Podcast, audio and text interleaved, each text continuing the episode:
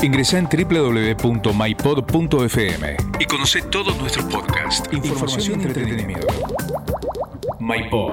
Somos podcast. Proyecto Liderar. Walter Zafarian. Tiempo de abrir un nuevo capítulo en nuestro proyecto Liderar y vamos a saludar a Carlos Alejandro Alfaro Moreno, el Beto Alfaro Moreno, para charlar con él, dueño de mil historias, de mil historias, eh, y por supuesto con una idolatría muy fuerte en el fútbol ecuatoriano. Hola Beto, ¿cómo te va? Hola Walter, ¿cómo te va? Un abrazo grande y como siempre a las órdenes. Un gusto saludarte. Bien, mira, mira por dónde quiero empezar. Vos estabas en tu casa, eh, en la zona de Castelar, y vino un vecino y te tocó el timbre. Y te dijo, hay, hay una llamada eh, para, para vos, para usted, no sé si se lo dijo a tu vieja, y, y vos diste la vuelta a la manzana para atender el teléfono ¿Y cómo fue la historia? Sí, sí, mira, me sonrío porque ese vecino cercano que en la zona de Castelar, eh, a principios de los 80 era de los pocos que tenían teléfono fijo en casa, mirá qué épocas, ¿no? Y mm, era, era un compañero mío del colegio, Mariano Jiménez, le decíamos Paco, y bueno, me vino a ver directamente a mí porque era mi, compañero, estudiamos en el Instituto San José de Morón, de Hermanos Maristas, eh, y, bueno, nos quedó esa anécdota para toda la vida porque fue mi primera concentración eh, en primera división y un debut eh, con el chamaco Rodríguez en Platense. Bueno, y te toca debutar, ¿y qué partidito? ¿O en qué partidito te toca debutar? Me tocó debutar eh, contra Racing y bueno, yo, no tengo un recuerdo feliz de mi primer partido, eh, porque fue una derrota. Normalmente cuando entran los delanteros es cuando el equipo va perdiendo, eh, viste, como intención de revulsivo, y aparte yo siempre fui especial hasta adaptarme a, a mis nuevos desafíos. Entonces era, lo recuerdo, eh, era un mar de nervios, eh, me rebotaba la pelota, no di un pase bien, eran más ganas eh, y más deseo que fútbol, hasta que después pude asentarme, ¿no? Pero siempre los cambios me costaron bastante. ¿El mejor regalo que le hiciste a tu vieja fue aquel domingo en la cancha de Vélez contra Boca? Mira, ese fue uno de los regalos eh, paradójicamente coincidió con el día de mi cumpleaños. En Argentina, en el, creo que es el único lugar del mundo, y no, sé por qué, no lo tengo claro, el Día de la Madre es el tercer domingo de octubre. Ok, 18 de octubre, que es mi cumpleaños, o cercano. Y yo nací un Día de la Madre, y ese día, eh, el 18 de octubre del año 87, fue un día donde convertí dos goles a Boca, donde le dediqué ese partido a mi vieja, donde debutó Gambetita La Torre, que con un gol, eh, él hizo el gol de Boca, ganamos 3 a 1 Platense, y fue un antes también y un después para mí en un año que fue extraordinario eh, y donde me convertí uno de los goleadores del fútbol argentino, donde más tarde me convocaron a la selección y donde eh, en general en el fútbol argentino se empezó a hablar de Alfaro Moreno. Y porque aparte, también eh, marcaste un hito, siendo el primer jugador que se saca una camiseta para festejar. En aquel famoso partido con Temperley, en donde Platense y Temperley definía quién se iba al descenso y quién se quedaba en primera.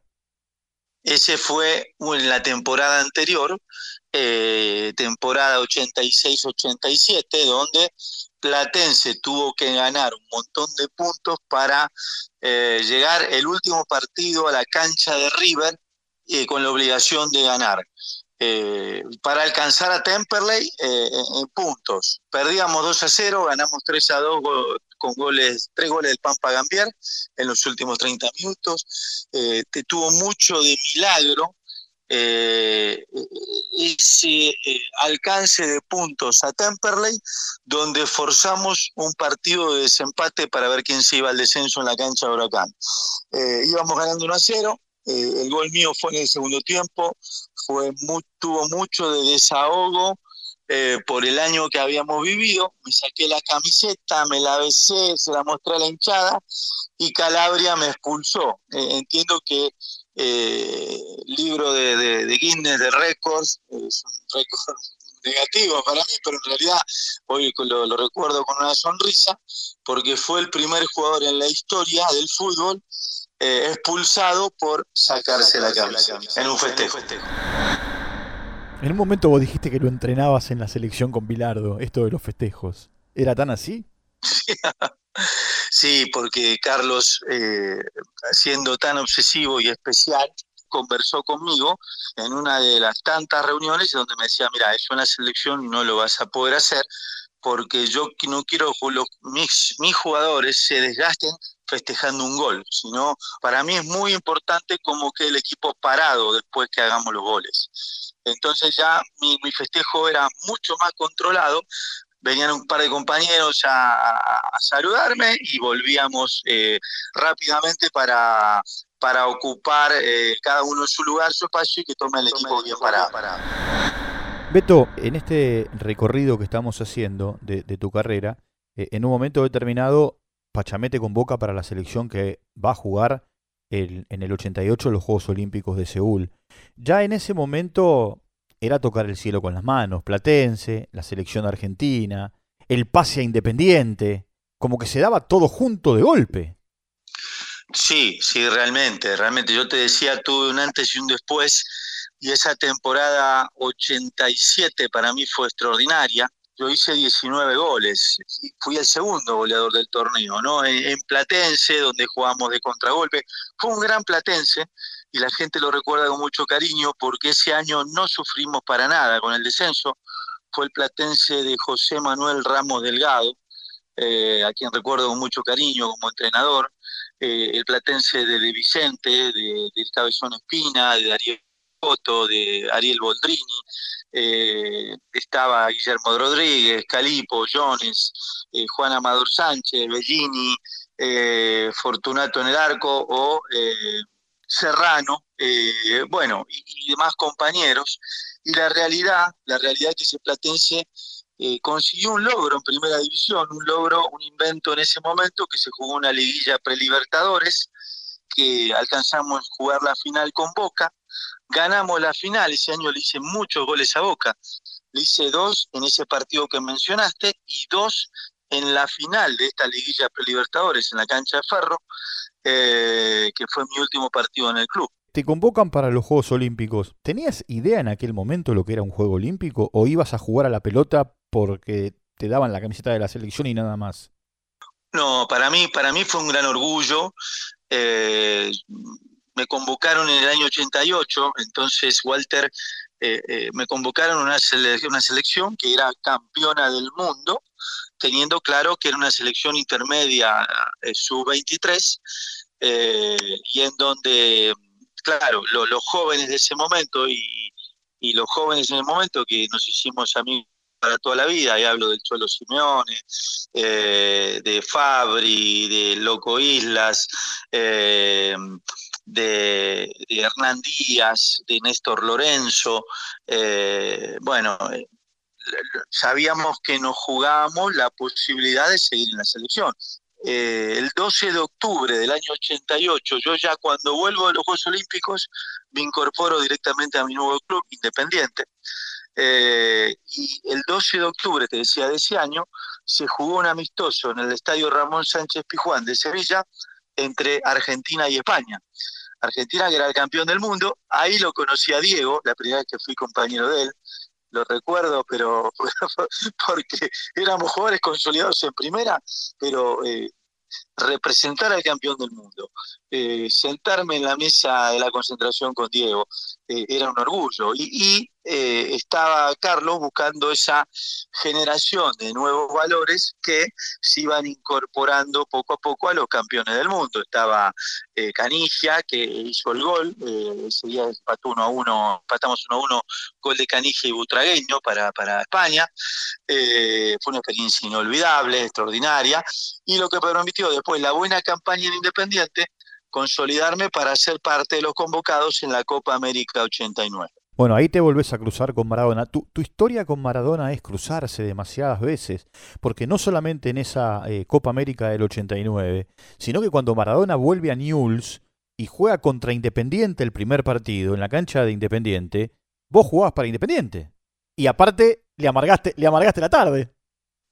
Exacto, bueno, es algo, es algo especial. Eh, lo de Diego en el 89 fue, eh, llegaba el Diego campeón de todo con el Nápoles, el segundo Scudetto, la Copa de la UEFA, eh, lo recuerdo porque estamos en la mesa, lo típico, ¿no? en la mesa de los más chiquitos en realidad, hoy cincuentones, el Cholo, Pepe Basualdo, Sensini, Valgo, Hernán Díaz, bueno, éramos más amigos y nosotros ansiosos decíamos, bueno...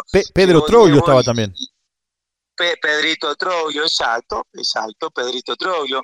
Entonces, eh, decíamos en la mesa, llegó Diego eh, hace un rato y va a venir ahora, va a venir al almuerzo. y, no había, no había estos selfies o no había los celulares con cámara, entonces donde llegaba Diego lo seguían 100 personas, era una locura ser Maradona, como debe ser una locura hoy ser Messi, ¿no? Que no, que no vive. Eh, eh, lo seguían 100 personas, una locura. Llega Diego con un montón de seguridad y lo primero que hace es sentarse en la mesa con nosotros, con los más jóvenes. Una, una, una humildad el tipo y sabía de cada uno de nosotros. Eh, nosotros recientemente éramos campeones con Independiente, entonces me preguntaba de la campaña. Eh, espectacular, espectacular. Eh, Diego, eh, en ese momento, para todos nosotros era admirarlo, era, era el orgullo de, poder compartir con él esa selección. no tenía ninguna necesidad de mostrar nada, estoy hablando de una Argentina campeón del mundo, con Diego en su mejor momento, pero Diego venía o con el tobillo hinchado, con la espalda eh, con, un, con un tema de sobrecarga y se infiltraba eh, se infiltraba con, para jugar contra Bolivia, para jugar contra Ecuador. El tipo no quería faltar un partido, eh, inflaba el pecho cantando el himno y ese era su orgullo y nos transmitía ese amor por la, gloria deportiva. Vos sabés que, por supuesto, Maradona es Maradona y es una marca registrada y refleja todo con eh, tus emociones lo que, acabas de contar. Ahora, te tocó jugar con Bocini. Y cuando vos hablas con Bocini, porque me tocó hablar con él en muchas oportunidades, él dice que jamás se, eh, salvo con Bertoni en aquella época de los comienzos, jamás se entendió en la cancha con un delantero como con vos, Beto. Sí, sí, hace poco, cada vez que el Bocha dice algo de ese estilo, me llegan un montón de mensajes de Argentina, ¿no? Entonces hoy no hay, no hay cómo, con esta globalización y la, como decíamos recién, la tecnología no hay cómo no enterarse de todo. Y, la realidad es que es un gran orgullo, un gran orgullo. Yo, yo me hice muy amigo de, del Bocha, eh, tuve un gran entendimiento afuera de la cancha y adentro, es más, eh, me toca viajar y, y nunca falta el almuerzo, la cena con el Bocha y son charlas de tres, cuatro horas recordando tiempos, hablando del fútbol actual y demás.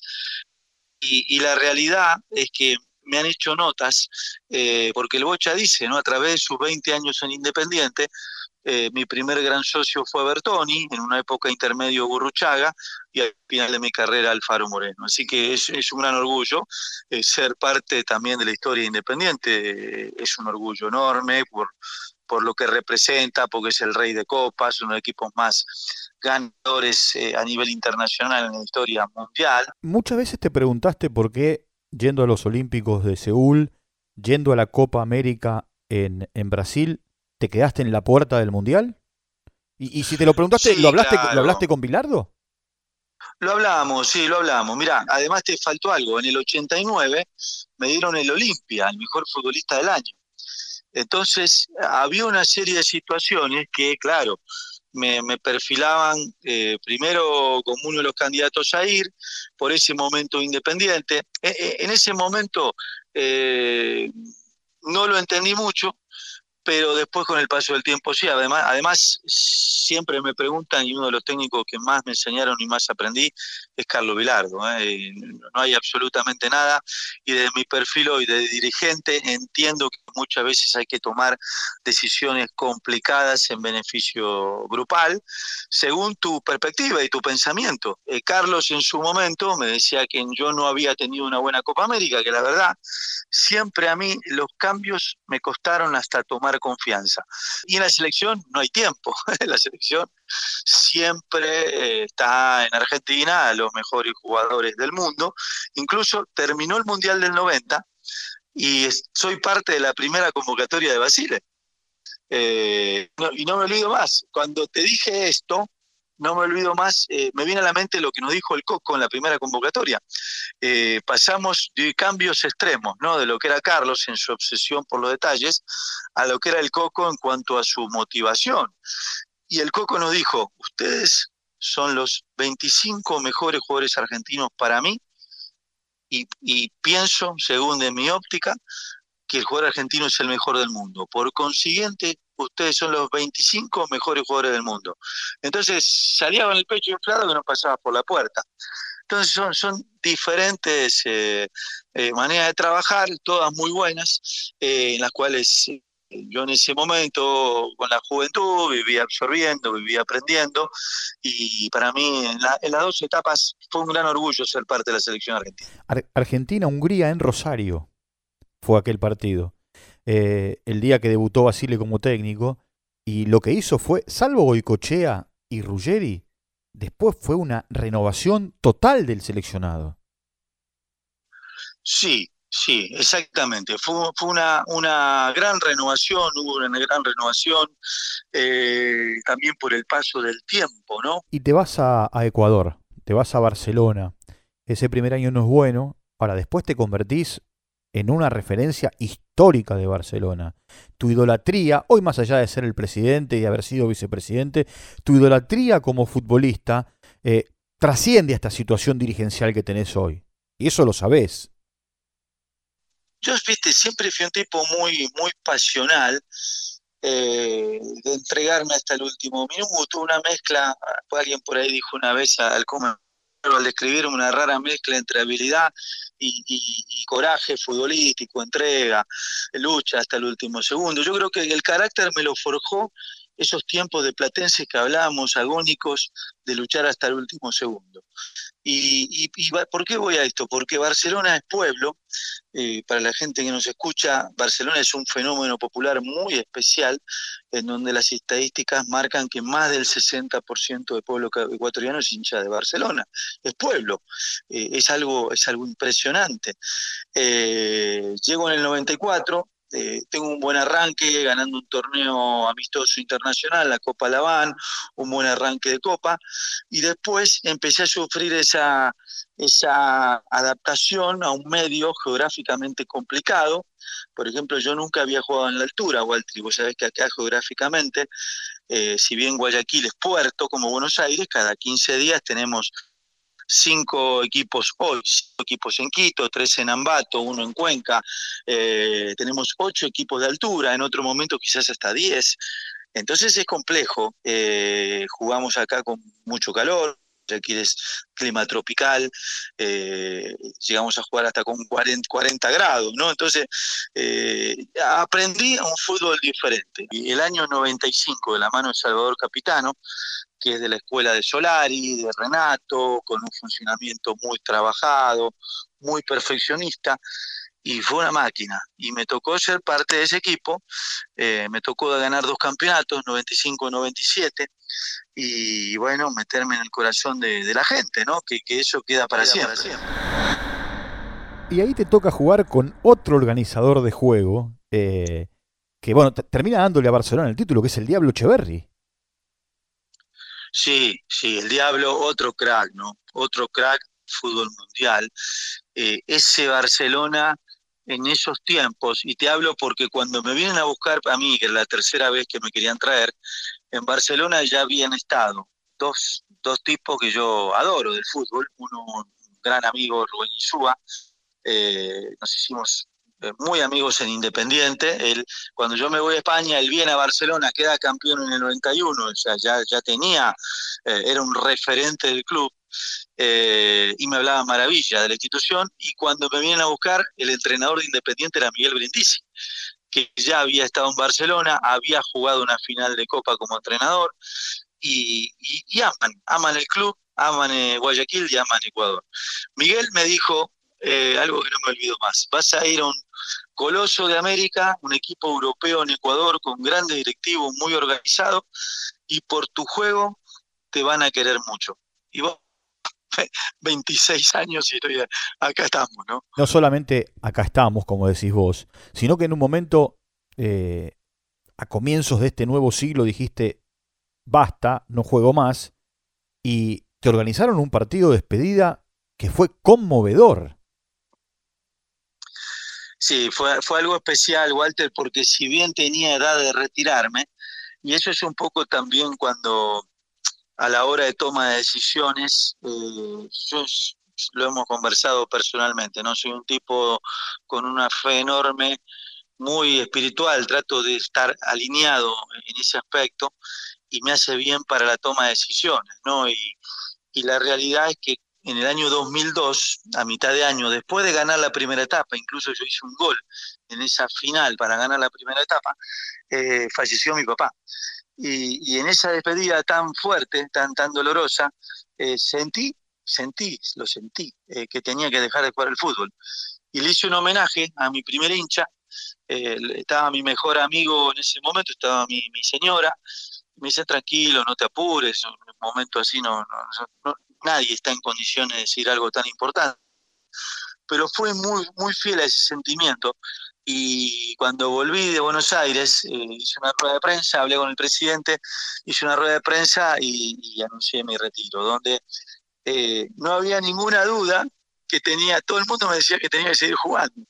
Eh, me pedían que siga jugando y yo me fui muy fiel a, a ese sentimiento, ¿no? Entonces fue una decisión dura de dejar de jugar cuando me sentía bien, tenía edad de retiro, si no era en ese momento era fin de año, quizás un año más, eh, pero la, tomé.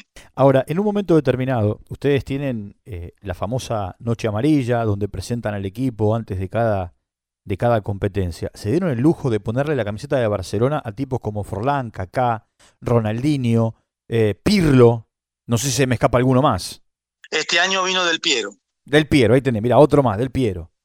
Este año vino Alessandro Del Piero, sí, sí, eso fue una... Eh, la Noche Amarilla normalmente y desde mis, mis épocas anteriores, ¿no? Por supuesto, es la noche tradicional de presentación del equipo. Normalmente se elegía un muy buen rival eh, y, en los últimos años, cinco años dado traer una figura invitada. Esa noticia ha recorrido el mundo, impacta, eh, es un evento hermoso y ya se ha hecho tradicional. Beto, charlando mucho con Ruggeri, él me dice, yo jugué en Europa, jugué en el Real Madrid, que quizá es para muchos el equipo más importante del mundo, dice, pero jugué en un equipo que está en comparación con cualquiera de Europa, que es el América de México. Y vos pasaste por allí también. ¿Están así? Sí, sí, sí. El América, el América, hace poquito hablé con el Cabezón, otro de los referentes, cada vez que lo veo se lo digo y le agradezco, porque cuando te hablaba de esos chicos que con sueños llegaban a la selección argentina, eh, los grandes, los referentes, los campeones del mundo nos irradiaban eso, la, gloria deportiva, ¿no? Y, sí, sí, tiene toda la razón. Yo en el año 97, cuando quedamos campeones, me incluso a los que estaba por cumplir 33 años, me compra el pase la América de México. Eh, y, tuve la posibilidad de conocer un club extraordinario, eh, un equipo realmente con un nivel europeo, pero de los grandes, eh, con una infraestructura hermosa y bueno, eh, eh, con un grupo atrás muy grande, muy poderoso, una maquinaria extraordinaria. Beto, en el final, vos tenés una carrera que hemos repasado con mucho éxito, con mucha gloria, con mucho recorrido, con mucho sacrificio. jugaste con extraordinarios jugadores, porque los hemos repasado. ¿Con quién te hubiese gustado jugar si es que en tu cabeza eh, existía un sueño de jugar con alguien y no lo pudiste cumplir? Mira, yo de chico admiraba mucho al Beto Alonso. Es más, me dicen Beto, me llamo Carlos Alejandro, y mucha gente me dice, ¿por qué te dicen Beto? Porque de chico mi, viejo hincha de River me ponía la camiseta de River, zurdito, y llevaba y relataba, la lleva el Beto, la lleva el Beto, la lleva el Beto, me empezaron a decir Beto a mí. Y soy el Beto Alfaro Moreno por el Beto Alonso. No, nunca, nunca pensé si me hubiera gustado jugar. De chico era hincha de River. Y en un momento de mi vida, eh, en esa época de Platense, eh, estuve entre River e Independiente. Quizás hubiese sido un sueño jugar con Alonso, pero no, no hubiese tenido posibilidad de conocer a quien hoy es mi verdadero ídolo como, como jugador, pero además como persona, que es Ricardo Enrique Bocini. Y, la, y, la, y la última consulta es esta. Vamos a poner que trazamos una línea de, de tiempo, desde aquel 87 hasta el 2002 que dejaste de jugar. ¿Cambiarías algo? ¿O le agregarías algo a tu carrera? Qué buena pregunta, ¿no? Eh, qué buena pregunta. Eh, es difícil, es difícil. Sí, sí yo, creo, a ver, todos en algún momento cometemos algún error y quizá lo cambiaríamos, pero no cambiaría demasiado, no cambiaría demasiado. Estoy, soy un tipo pleno con, con mi vida, con mi carrera. Eh, quizás alguna decisión, ¿no? Eh, pero pero no, quisiera no quisiera cambiar mucho porque por ejemplo quizás no hubiese ido al español de Barcelona hubiese esperado otra oportunidad pero hay que vivir cada momento ese ese momento yo estaba desesperado por jugar en Europa era otro de los objetivos por cumplir entonces eh, es, es, una pregunta buena, pero complicada de contestar. Si hubiese cambiado alguna decisión del pasado, quizás no desemboque en este, en este presente, ¿no? Eh, así que, quizás no cambiaría nada. Chao Beto, un abrazo grande, eh, gracias por el tiempo. Abrazo grande, Walter, un gusto, como siempre. Carlos Alejandro Alfaro Moreno, el Beto Alfaro Moreno, el de Platense, el ídolo de Barcelona, el dueño del gol en Independiente, aquí en nuestro proyecto Liderar. Proyecto Liderar, con Walter Zafarian.